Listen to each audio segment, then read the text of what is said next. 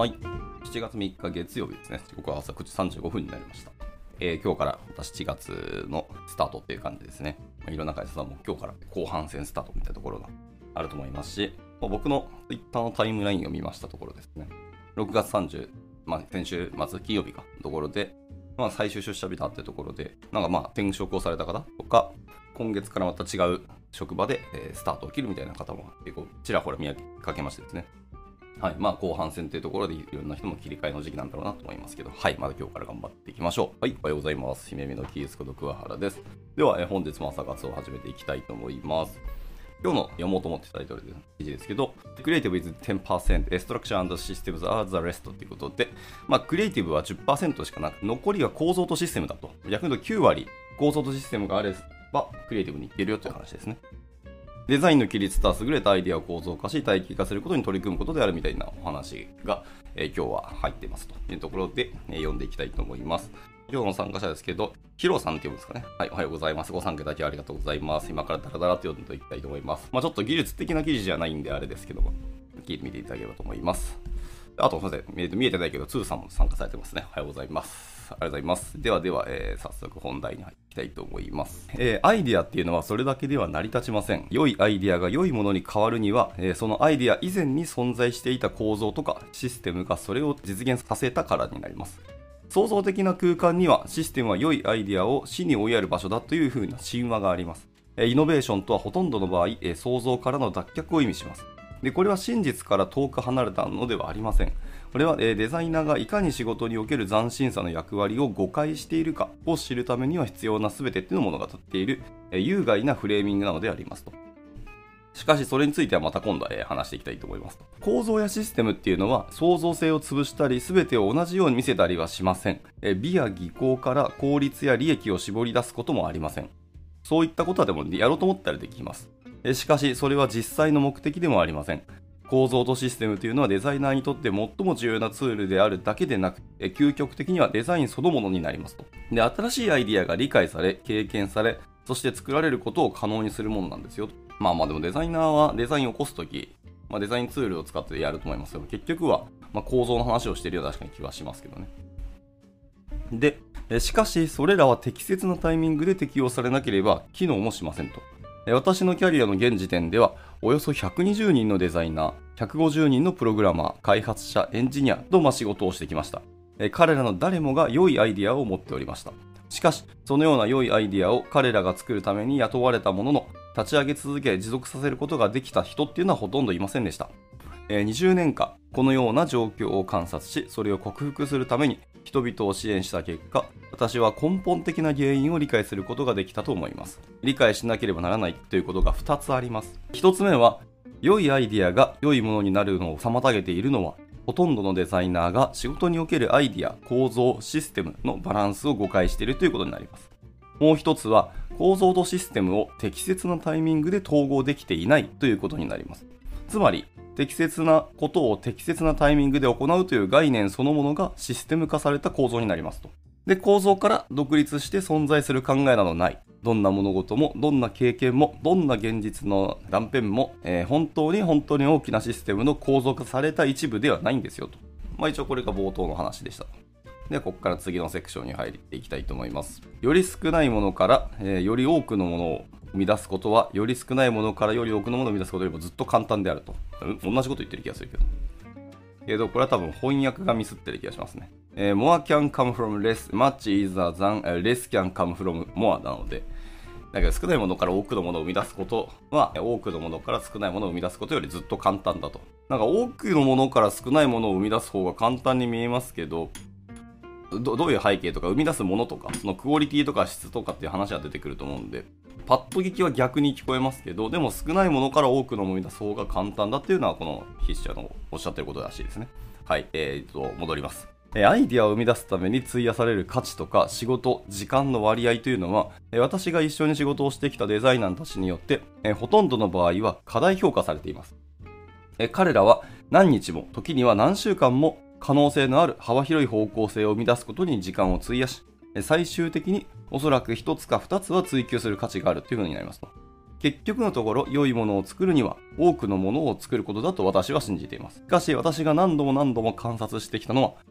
最初の創造的な活動が一段落して方向性が決まると同じような焦点の定まらない創造的な生成っていうのがさらに続くということです。で、このようなことが起こると、私は最初の、えー、レイアウトやコンポジションのレビューで、なぜこれまで多くの新しいアイディアが存在するのか、つまり、これほど多くの異なる視覚的要素、視覚言語に対するこれほど多くの異なるファセット、あるいは多くの異なるタイプのイメージが存在するのかっていうふうに問いかけ、デザイナーに、えー、ビジュアルとかシステム全体を担うのに十分な強度を持つ1つか2つを絞るようにま促していますと。まあ、でも毎回毎回それだけ多くのアイデアがでも生み出されているっていうのはすごい話ではありますけどね。で、ビジュアル言語がアイデアに富んでいればいるほど、それを体系化して理解するのは難しくなります。で、これをレスイズも、まあ、少ないことは多いことという風な、よく知られた格言に帰結させるのはちょっと簡単すぎますと。これは重要なニュアンスの違いであり、アイデアの体系化がいかに重要であるかっていうのを物語っています。で、それを理解しているデザイナーは作品のエレガンスを称賛されると。まあ、なんか難しい話ですね、これはでも。ただ、言ってることはでも、なんとなくわかります。はい。では続いて、The Idea to Structure Rate。アイディアと構造の比率ってお話ですけど、次画像が1枚ペット貼られてまして、アイディアと構造の比率をグラフで貼られてるんですけど、10%は、えー、アイディアジェネレーションというところで、まあその創造の話ですね。で、20%がストラクチャー、構造ですね。で、40%がサブストラクチャーということで、結局はまあ構造ですね。で、えー、残り20%にビジュアルシステムがあって、最後10%がドキュメンテーションですというので、えー、実に60%が構造の話だというふうに筆者の方はおっしゃっていると。なかなか面白いです。はい。そして、グッドアイデアっていうのは、おそらく、このストラクチャーの中の10%、20%の中のうちの10%に含まれているよっていうふうに話をしてます。まあ、それの話が今から続くんだと思います。まずは、そのアイデアジェネレーションの10%の話ですね。えー、良いアイデアはデザインプロジェクトの労力の10%程度を占めるそうです。たった10%になります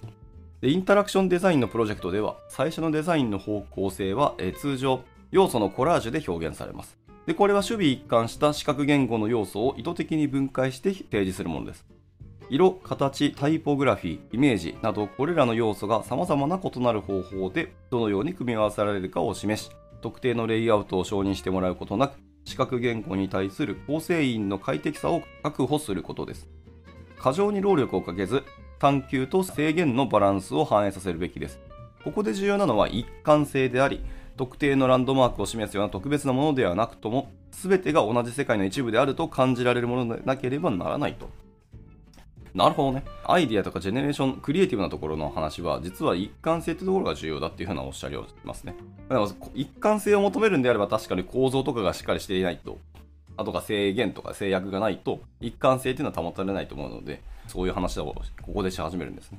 では続いて構造20%の話です。えー、それらを支える構造を作ること、つまり注意と使用のための一貫した景観を提供するページ、スクリーン、シーンというものを作ることが、まあ、約20%になりますと。これは私たちが外に向けて発信する情報アーキテクチャを体系化するところです。インタラクションデザインではこれをプロトタイピングやワイヤーフレーミングと呼ぶことが多い。私たちはここで構造にコミットしているが、その構造がどのように見えるかっていうものにはコミットしておりませんと。えー、私は20年のキャリアの中で、この部分を全く同じ方法で始めてきました。えー、ツールは変わってもポイントは変わりません。プロトタイプを作る前に、私は意図する体験が理にかなっていることを確認します。誰がこれを使うことを想定しているのか、そして情報と行動という点でそれがどのように展開されるということを期待しているのかを考えなければなりません。インタラクションデザインのプロジェクトでは、私は常に極めて一般的な画面でプロトタイプを事前に作成します。私はこれをブロック化と呼んでいます。大きなブロックになりますけども、えー、ブロックっていうのは形やエッジにこだわることなく、情報やインタラクションのポイントを分散させるのに十分なほど、画面の風景を分割し始めるはずですよと。で、ブロックが意味をなしたのであれば、スペースの情報アーキテクチャを示すと同時に、情報の優先順位と可能なアクションっていうのを視覚的に示すのに十分なディテールで大きな領域を埋めていきますと。カラムベースのグリッドを確立することは、既存のマークアップフレームワークから始める開発者にとっては便利ですけど、要素が他のルールに従わないのであれば、それを使う意味っていうのはほとんどありません。なるほどね。構造の話でしたけども。なんか分かりやすいというか、まあ、そのブロックっていうくくりとか例え方が、まあ、この筆者の方独独自の言葉ですけど、まあ、でもやってることは本当、情報と構造と設計の話もちょっと近い気はしますけどね。まあ、フロントエンドエンジニアでいうところのコンポーネントの設計とか流動との話だと思います。っていうことが結構語られていて、それを言語化されてるのは結構面白かったですね。はい。まあ、なんだかんだこの辺の話は、僕らフロントエンドエンジニアとまだデザイナーとかっていうのは結構近しい感覚というか思考をするんだろうなっていう気はしましたので、まある意味でやっぱデザイナーさんがデザインを起こすときってフロントエンジニアも一緒にやった方がいいんじゃないのってたまに思ったりはしますけど、まあもちろん時間とか、あの、作業が完全に分断されるとこもあったりするので、まあそういう、なんですか、最初のアイディア出しのところから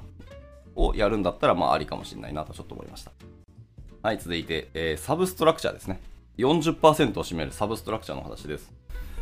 情報の分類法、要素間のつながり、機能的なものと概念的なものの両方ですね。でユーザーエクスペリエンスの管理レイヤーを考慮したデザインにおけるサブ構造の統合というのは実際には40%を占めますと。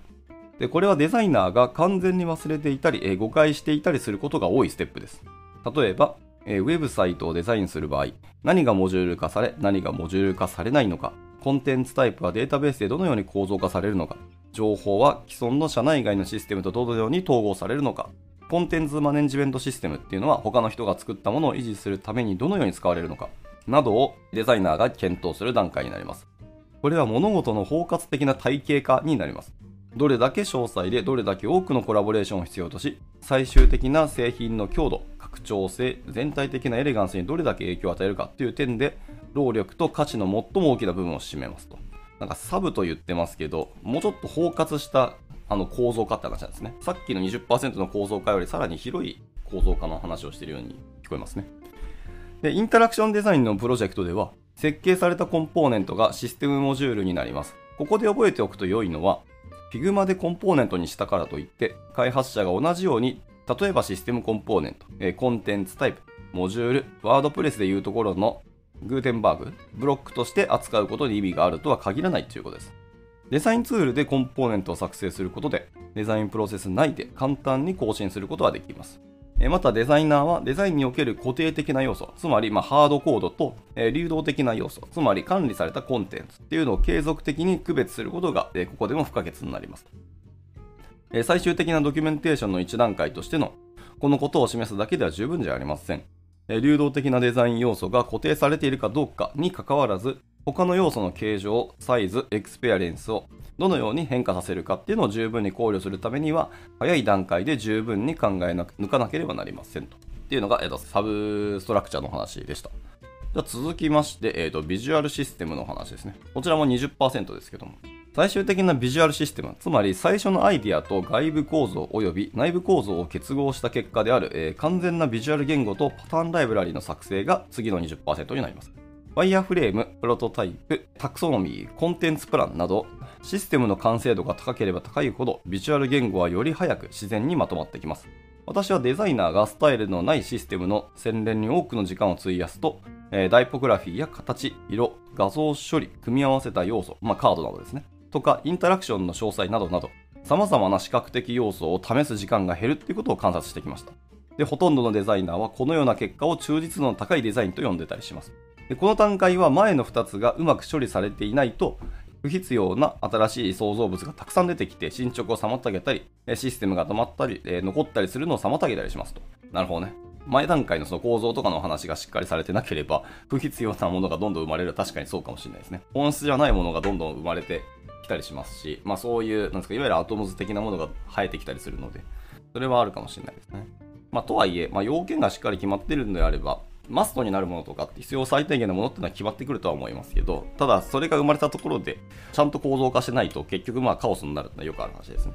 戻って繰り返しになりますけど、えー、私の個人的なプロセスは20年前から変わっていません、えー、何かをレイアウトする前に私はブロックに戻ります。第2段階のワイヤーフレームではなく以前のシンプルなブロックになりますと。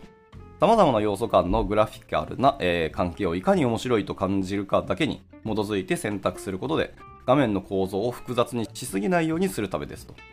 このような一般的な境界線がなければ、そしてより詳細なワイヤーフレームをガイドとして使わなければ、えー、テキストだったり、色だったり、形、イメージの誘惑っていうのは奥深いと。え構造やビジュアル言語における矛盾っていうのはほとんどの場合基本的な構造へのコミットメントから始めずそれを維持せずより美しくより斬新にするためにレイアウトを、えカスタマイズしすぎた結果ですと。で画面やテンプレートを見直してみて見出しやリストカードといったものが明白な理由もなくほとんど全てで異なる扱いを受けていることに気づいたら大抵はそれが原因ですよと。なるほどね、まあ、極論に言ってしまうとシンプルにしましょうっていう話に尽きる気はします、まあ、情報設計しっかりしたり構造を考えているんであればそこはほとんど自然に集約する気はしますけど、それができてないと、結局は、あの、ぐちゃぐちゃしたり、カオスになっていくって話だと思うんで、まあ、なんだかんだそのやっぱ構造20%って話は、割と真実だなっていう、まあ、今回のブログ記事読んでるとそういう風に感じますね。じゃあラスト10%でドキュメンテーションですね。最後にビジュアルシステムのドキュメンテーションが最後の10%になります。物の導入やメンテナンスに必要なドキュメントっていうのはますます膨大になっていきます。しかし、まあ、あらかじめ構造やシステムが適切に活用されていれば、そのドキュメントを作成する労力っていうのは比較的最小限で済むはずだと。でそうすれば基本的にはドキュメントを作りながら進めることになります。もしあなたが作曲ファイルの整理に膨大な時間を費やし、プロセスを通してうまくいかなかったっていうたくさんの素材をファイルから取り除いているとしたら、それはおそらくアイデア発想の作業を広げすぎて構造に十分な重点を置かなかった結果になりますでしょうと。同様にもしあなたがこの段階で初めて他の人からフィードバックをもらうという理由で自分の構造ファイルを修正し、使用状態の詳細を追加していることに気づいたとしたら、それはおそらく、まあ、完全に省略したわけじゃないにせよ、サブ構造の作業を十分に行わなかった結果でしょうということですね。この段階において初めてレビューをもらうは相当、あれですね、個人プレイしすぎな感はありますけどね。で、続いて、あらゆる段階で体系化しましょうという話ですね。このエッセイ全体から何か一つでも得るものがあるとすれば、それは体系化こそがデザインの厳密さであるということですと。いや、これいい言葉ですね。体系化こそがデザインの厳密さであると。どんなにクリエイティブで有名なデザイナーでもカオスに甘んじる余裕などはありません。そしてもっと哲学的なレベルで言えば、どんなアイデアもそれ自体がそれ以前に存在したアイデアの上部構造の要素でなければ存在しませんと。つまりどのようなアイデアも織り込まれることなく経験の織物の一部となります。既存の織物の構造を無視すると引っかかりや穴が生じる。それは悪いデザインですよと。なるほどね。例えが面白いというか、分かりやすいですね。特にこう日本人はこう和服文化が強いので、織物って言われたらかなりイメージはしやすいなってちょっと思いました。で、ラスト PS、追伸ですね。えー、人に見せ始めて初めて分かることがあるっていう話ですけどね。アイデオの、アイデオ、IDEO ですね。アイデオのデデビッド・ケイリーはそう言いました。フィードバックを得ることはデザイン作業の最終段階だけでなく、できるだけ頻繁に起こるべきことですと。私が上記の内訳に別の要素として含めなかったのは、それが少なくとも私の考えでは、デザイン作業の要素としてははるかに定量化しにくいから今回は含めませんでしたと。で、フィードバックは同僚から、レビューのディレクターから、クライアントから、ユーザーから、あるいは十分な距離を取れば自分自身から来ることももちろんあります。おそらくこの特別な構造とシステムからは目に余るような脱落のように見えるので私はこのことに言及する必要性をちょっと感じましたと。なるほどね。完全に今回研究しないと穴開きすぎるって話ですね。で、構造化されたフィードバックっていうのは、え品質保証、いわゆる QA ですね、のシステムという形をとります。優れた品質保証は、プロジェクトの重要な段階で行われるものであり、特に作られるものの種類とそれを作るために買われる技術の種類によって決定されます。え最良の QA は創造的なプロセスから意図的に距離を置いています。つまり、欠陥を最もよく見抜き暴くためには隔離され遮断されていなければならないと。私はこれまで数人の優秀な QA スペシャリストと仕事をしてきましたが彼らに共通していたのは厳格で耐え難いほど詳細で構造化されたシステムに何度も何度も従う能力でしたと。でそれが自分でできるデザイナーにはあったことがでもありませんと。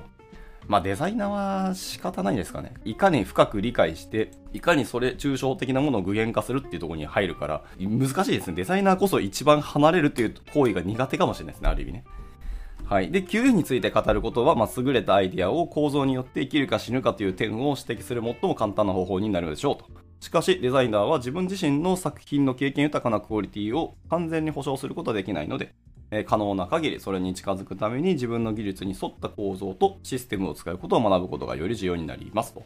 いう言葉で、締められておりました。はい。いかがだったでしょうか。まあ、タイトル的にはアイディアのお話だと思ったんですけど、まあ、結果アイディアの話もしてましたけど、どっちかというとデザイナーの行為というか活動の話を割より構造化して体系化したっていうような感じでしたけどもね。でもすごくデザイナーだけに当てはまる言葉じゃないなと思いまして、僕普通にこれデザイン、エンジニアも当てはまると思いました。いわゆるデザイナーがデザインを起こす作業と、エンジニアが最初に設計をするっていうところですね。この弊社の方はそのブロック化っていう言葉を使われてましたけど、僕らがその最初の、まあ、基本設計、もしくは詳細設計まで行くのかな。サブカテゴリーまで行ったら、詳細設計入るのかな。まあ、順番的に普通逆ですけど、サブ構造ってやつはより包括というか、一段上の目線で見てますけど、僕らで言うと、あの詳細設計は一段下に潜ることですからね。とはいえ、まあ、基本設計と詳細設計の話でも同じようなものが伝わるなと思って、ここを最初にサボると、やっぱり後でしわ寄せだったり、なんか、うまいこと肉付けをしようとして、結果なんか、あの、ハウルの動く城ができちゃうので、まあ本当に設計ってすごく大事で、そこに10%しっかり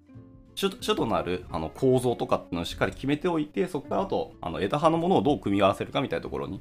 持っていけたらいいんだろうなっていうのはつくづく感じましたので、いや、とてもでもいいドキュメントだったと思います。というところで、今日の、えー、と朝活はこれで終了していきたいと思います。もう10時近づいてですかね。はい、というところで本日の参加者は、きょうさんとけんじさんと見えてないけど、スーさんですね。ご参加いただきありがとうございました。じゃあまた今日からですね、え1週間月曜日ですし、まあ、7月が今日からスタートというところで、また皆さん後半戦も頑張っていけたらなと思います。それじゃあ終了したいと思います。お疲れ様でした。